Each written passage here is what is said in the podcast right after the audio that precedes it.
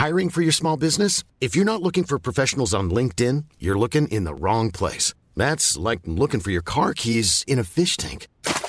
LinkedIn helps you hire professionals you can't find anywhere else, even those who aren't actively searching for a new job but might be open to the perfect role. In a given month, over 70% of LinkedIn users don't even visit other leading job sites. So start looking in the right place. With LinkedIn, you can hire professionals like a professional. Post your free job on linkedin.com slash people today. It's that time of the year. Your vacation is coming up.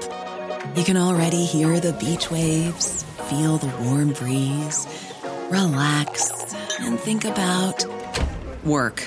You really, really want it all to work out while you're away. Monday.com gives you and the team that peace of mind. When all work is on one platform and everyone's in sync, things just flow wherever you are. Tap the banner to go to Monday.com.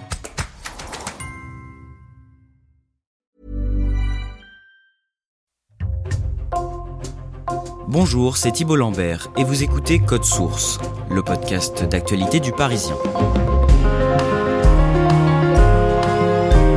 Les dérives complotistes d'une ex-star du petit écran. C'est le titre d'un article paru dans Le Parisien dans son édition du dimanche 26 février. Il est consacré à Carl Zero, ancien présentateur et parodiste phare de Canal+, dans les années 90 et 2000. Le journaliste de 61 ans se définit aujourd'hui comme un lanceur d'alerte en lutte contre la pédocriminalité, mais depuis plusieurs années, sa parole est considérée comme douteuse, accusée d'alimenter des théories du complot. Code Source retrace son parcours aujourd'hui avec Benoît d'Aragon. Il couvre l'actualité des médias au service culture du Parisien.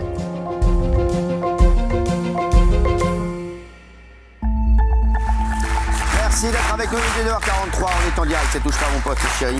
Le mardi 21 février, Carl Zero est l'invité de l'émission Touche pas à mon poste, présentée par Cyril Hanouna sur C8, émission largement consacrée ce soir-là à l'affaire Pierre Palmade. Qui sont les deux qui étaient dans la maison à Célie-en-Bière. Aujourd'hui, ça a continué à tourner. On a entendu vraiment beaucoup de trucs. Maintenant, on parle d'un ministre aussi. Alors, Bon, putain, je vais faut te pas, dire. euh, moi, Donc moi, il y on a parle une chose de tout et n'importe quoi. Eh, Gilles, c'est vrai. Benoît d'Aragon, cette séquence provoque tout de suite un malaise sur les réseaux sociaux.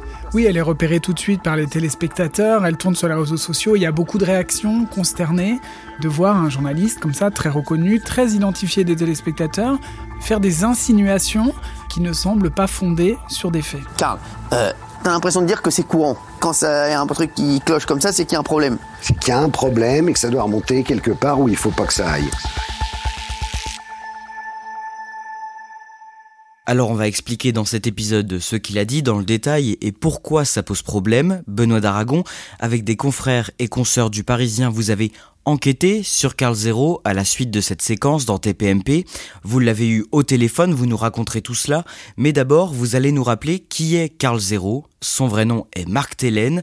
Il a 61 ans. Il est né le 6 août 1961 à Aix-les-Bains en Savoie. Dans quel milieu est-ce qu'il grandit? Il grandit dans la grande bourgeoisie parisienne. Son père est haut fonctionnaire. Il a fait euh, Normal Sup. Il travaille au ministère de la Culture sous André Malraux. Il a trois frères et toute cette petite famille va grandir euh, à Paris à la fin des années 70. Ils sont un peu anards, ils sont un peu euh, de droite, euh, un peu rock'n'roll comme ça. Donc voilà, c'est l'univers dans lequel il va grandir. Les frères de Carl Zero, il y en a un qui est plus connu que les autres, il s'appelle Basile de Coq. Lui aussi a un pseudonyme. Et Basile de Coq, il va écrire notamment des discours pour Charles Pasqua. Charles Pasqua qui était alors ministre de l'Intérieur entre 1986 et 1988. À l'adolescence, Marc Tellen adopte donc un pseudo, Carl Zero, pour imiter ses grands frères et il rêve de devenir journaliste. Il est fasciné par les Paris Match qui traînent chez ses parents, des vieux Paris Match. Et donc c'est en lisant Paris Match qu'il va être fasciné par l'actualité. Et il va creuser ce sillon, il est passionné par la politique, il est très doué en marketing, il a une bonne façon de raconter les histoires et donc euh, très logiquement, il a envie de se lancer dans une carrière journalistique.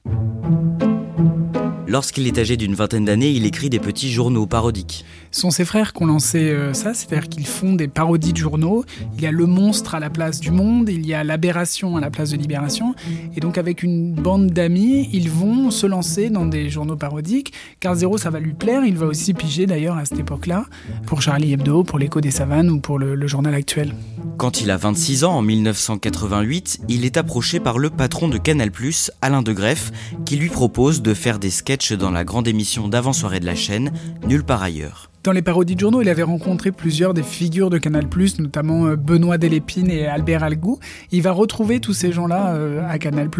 C'est par nulle part ailleurs, effectivement, qu'il va entrer à Canal. Il tourne des sketchs et à la place des acteurs, il met des visages d'hommes politiques. Et c'est ça qui va faire sa marque de fabrique à Canal+. Zéro Il est comment dans cet exercice? Il est plutôt mordant, c'est plutôt bien senti, il se moque des hommes politiques, il est capable euh, de se moquer d'Édouard Balladur, de Giscard d'Estaing, de François Mitterrand. Nous sommes le 24 décembre 1994. Il est 18h40 et la droite n'a toujours pas de candidat unique. Il faut enrayer la machine à perdre. Pour cela, une seule solution. Balladurama. Il n'a peur de rien, il n'a peur de personne, et ses vidéos font mouche. En septembre 1996, il décroche sa propre émission, toujours sur Canal+, diffusée en clair le dimanche à midi et demi, baptisée Le Vrai Journal. À quoi ça ressemble? Le Vrai Journal, c'est vraiment l'apogée de Carl Zero. C'est là où il impose un style.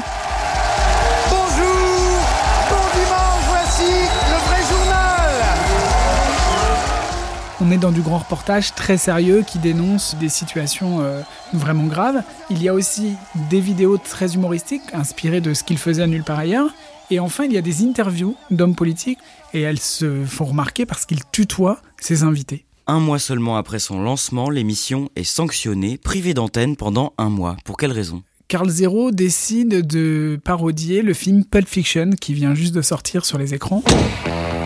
Il fait débouler dans le bureau de l'Elysée de Jacques Chirac deux flingueurs que sont dans le film John Travolta et Samuel L. Jackson, et il les imagine en train de tirer une balle sur Alain Juppé et sur euh, Jean-Louis Debré, puis sur euh, Jacques Chirac. Ah merde, putain, Jean-Louis euh, écoutez, attendez, on est désolé de la façon dont ça s'est passé. On a merdé depuis le début. Cette vidéo euh, crée euh, tout de suite l'indignation à l'Elysée. Canal Plus est un peu gêné et décide de sanctionner Carl Zero. Il sera retiré de l'antenne pendant un mois. En tout cas, l'émission finit par revenir à l'antenne et elle s'impose comme un vrai rendez-vous singulier. Oui, parce que irrévérencieux dans le ton, et également très original avec ses interviews où il y a du tutoiement. Il feint à la fois une proximité avec les hommes politiques et il leur pose des questions que personne ne pose ailleurs.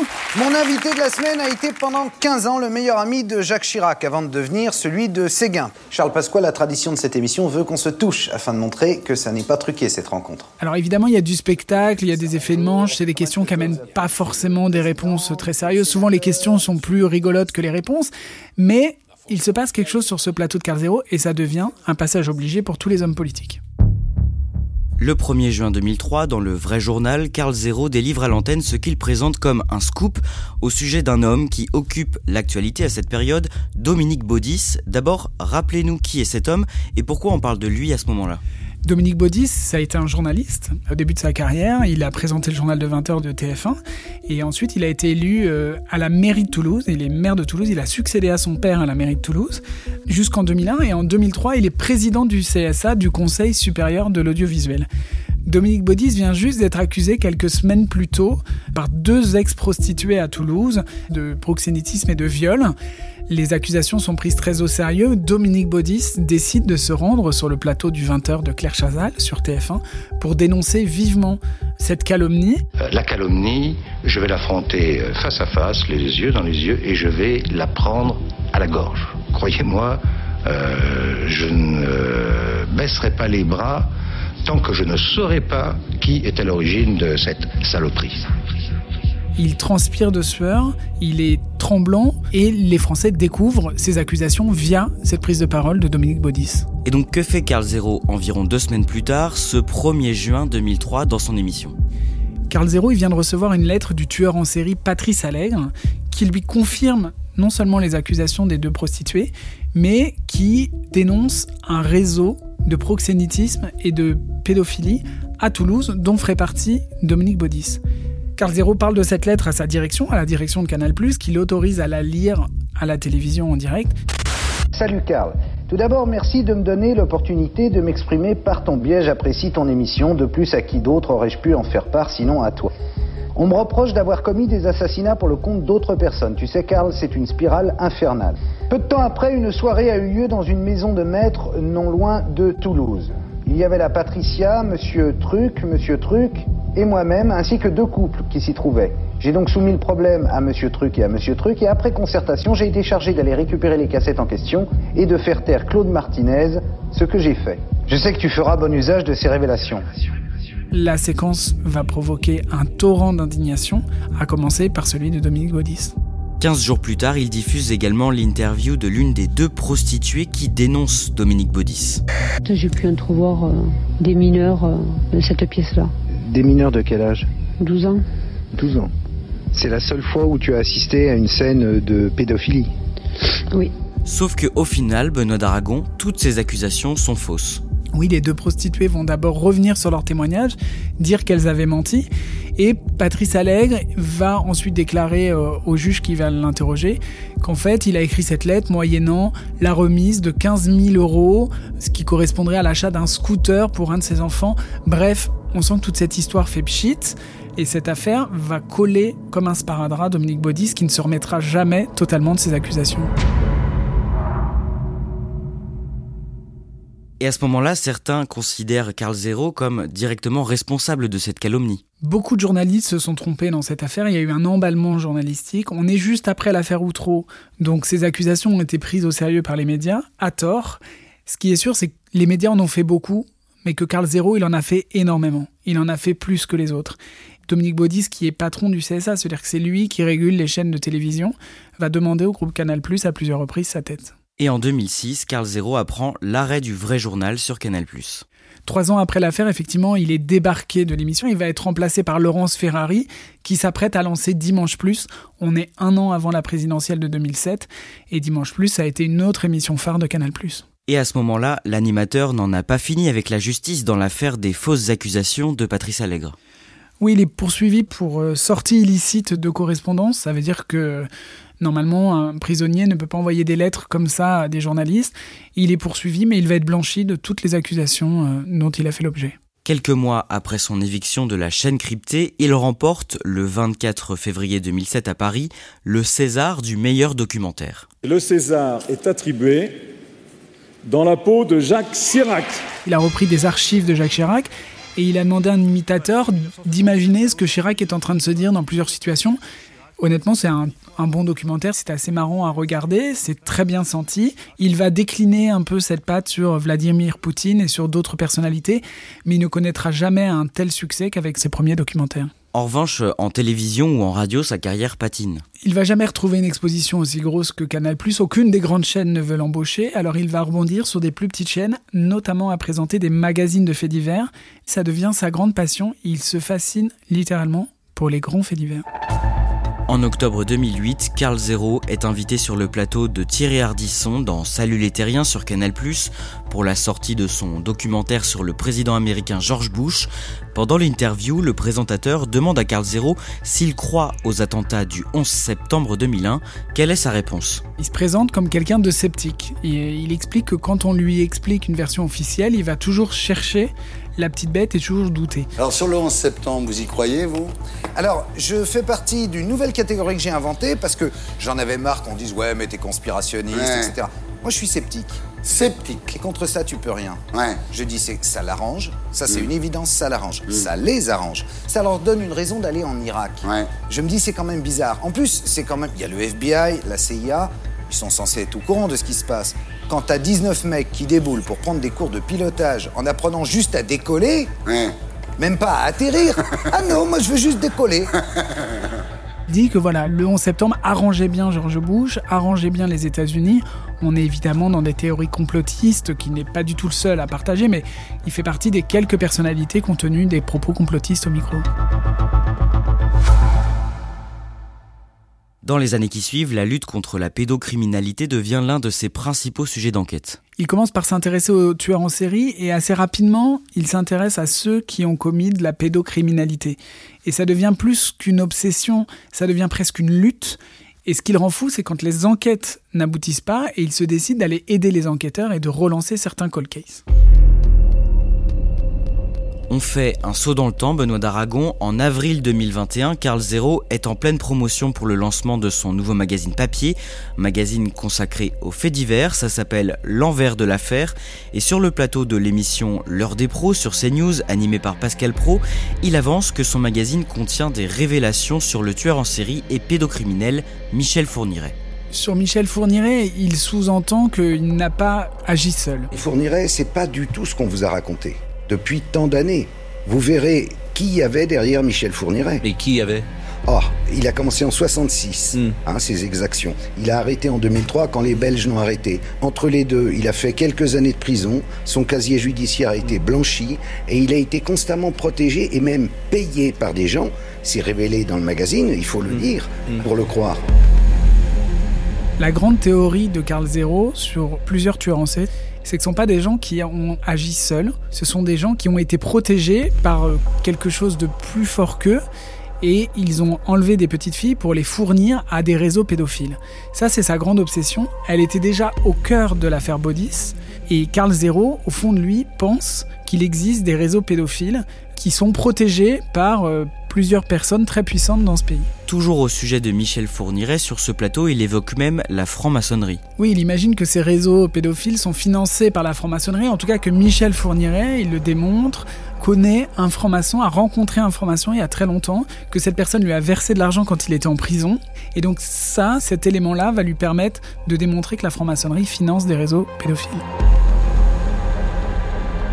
Et dans la même émission, le journaliste Pascal Pro l'interroge sur Nordal Lelandais, le meurtrier de la petite Maïlis. Les faits s'étaient déroulés en 2017.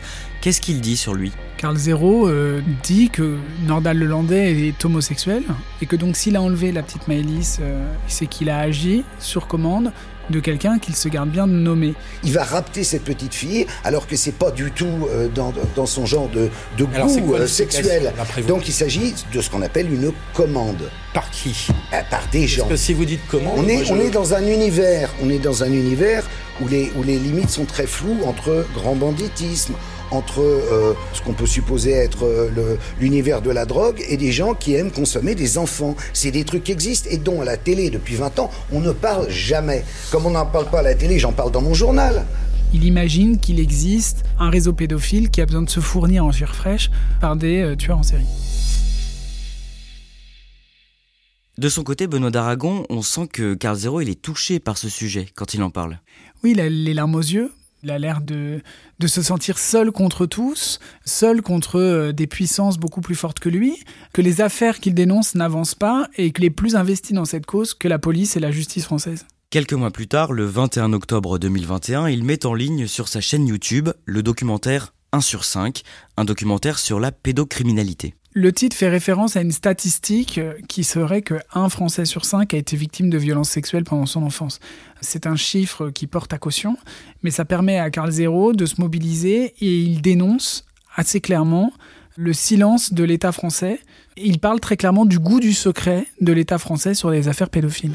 Les violeurs d'enfants sont donc là, parmi nous. Ce film raconte comment ils sont parvenus à passer entre les gouttes, entre les mailles du filet malins, ils ont su mettre en place, à tous les niveaux de la société, une véritable machine à étouffer la vérité, pour continuer à abuser d'enfants impunément. Ils ont commis des dégâts irréparables depuis des générations. Nous sommes face à un véritable fléau social.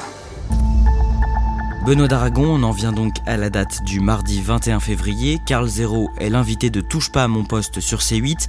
Le débat en plateau porte ce soir-là sur l'affaire Palmade. L'humoriste est alors mis en examen après le grave accident de voiture qu'il a provoqué 11 jours plus tôt en Seine-et-Marne, sous l'emprise de cocaïne après plusieurs jours de fête chez lui. Il est à ce moment-là assigné en résidence à l'hôpital. On vient aussi d'apprendre qu'il est visé par une autre enquête pour détention d'images pédopornographiques, mais il n'a pas encore été placé en garde à vue ni même entendu à ce moment-là sur ce volet par les enquêteurs. Que dit Carl Zero en plateau sur tous ces éléments dont on a connaissance à ce moment-là? Il émet euh, des doutes en plateau, il dit tout ça est très bizarre.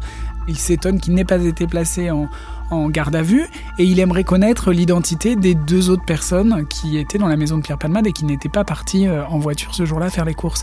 Il dit il y aurait un ministre et il y aurait deux enfants de personnalités très connues. Et là, on parlait de deux fils de, de, de personnalités connues. On parle d'un ministre aussi. Ouais, alors là, ça part. en- Attention, là, quand un dossier part comme ça, là, faut être très très prudent. Ce sont évidemment des accusations euh, très importantes, mais qui ne reposent sur absolument rien dans le dossier. Il n'arrête pas de dire tout ça est bizarre. D'ailleurs, sur le plateau, il se fait remonter les bretelles par deux ou trois chroniqueurs. Depuis le début, t'arrêtes pas de dire c'est peut-être, c'est peut-être, c'est peut-être. Donc tu sais rien. Bah oui, journaliste, c'est se poser des questions, c'est pas euh, lire. C'est le juge qui va lui poser Ouais, dire bonnes ça, questions. on a pas la d'ailleurs. même- Et il a beaucoup de mal à sourcer son info, qui semble être beaucoup plus une rumeur qu'une information fiable et vérifiée. Benoît d'Aragon, quel est le problème dans le fond avec cette séquence? Le problème, c'est que ce sont des informations absolument pas fondées. Toutes les personnes qui bossent sur l'affaire, que j'ai eu au téléphone, disent que ça ne repose sur rien. Donc ce sont des rumeurs qui traînent sur les réseaux sociaux qui sont données au conditionnel par Carl Zero.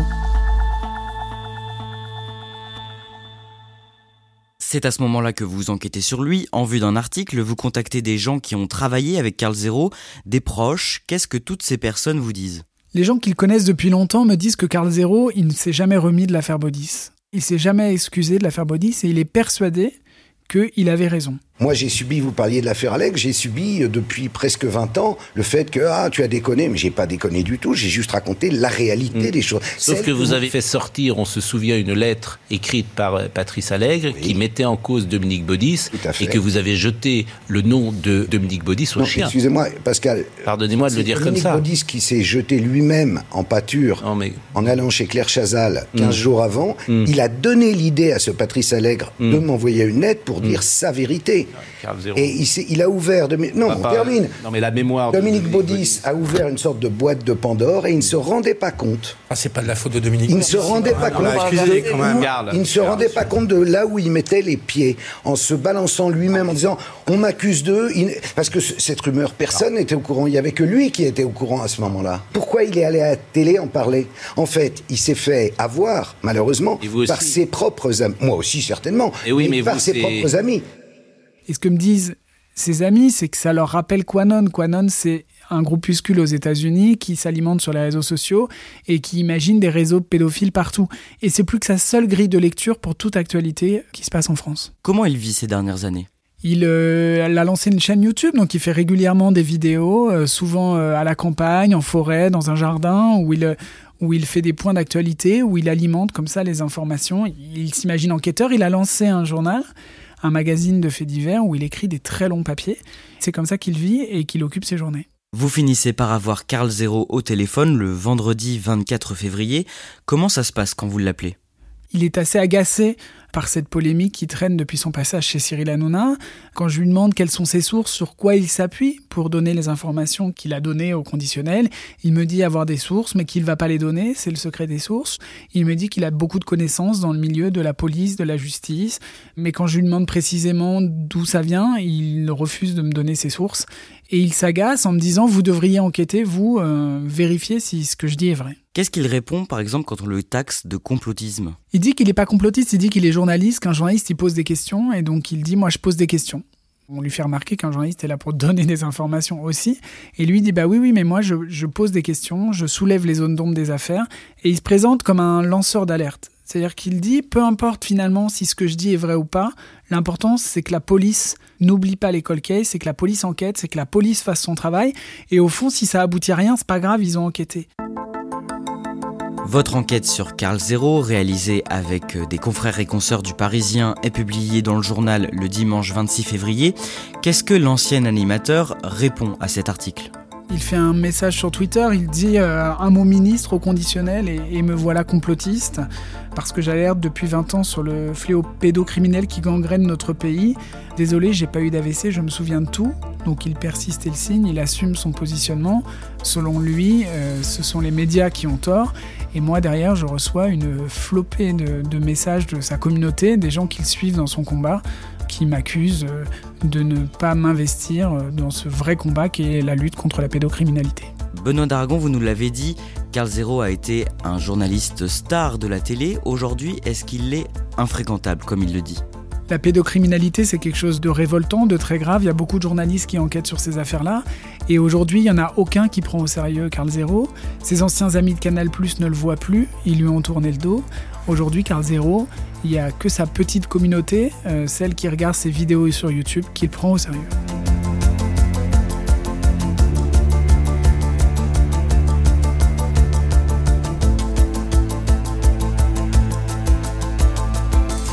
Merci à Benoît d'Aragon. Cet épisode a été produit par Raphaël Pueyo, réalisation Pierre Chaffanjon. Code Source, c'est le podcast quotidien d'actualité du Parisien. N'oubliez pas de vous abonner à Code Source sur votre plateforme d'écoute préférée, de laisser des petites étoiles ou un commentaire. Et vous pouvez aussi nous écrire à cette adresse codesource at leparisien.fr.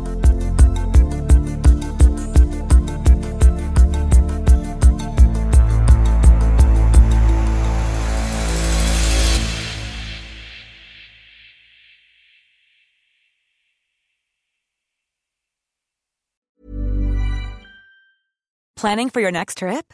Elevate your travel style with Quince. Quince has all the jet setting essentials you'll want for your next getaway, like European linen, premium luggage options, buttery soft Italian leather bags, and so much more. And is all priced at 50 to 80% less than similar brands. Plus, Quince only works with factories that use safe and ethical manufacturing practices. Pack your bags with high-quality essentials you'll be wearing for vacations to come with Quince. Go to quince.com slash pack for free shipping and 365-day returns.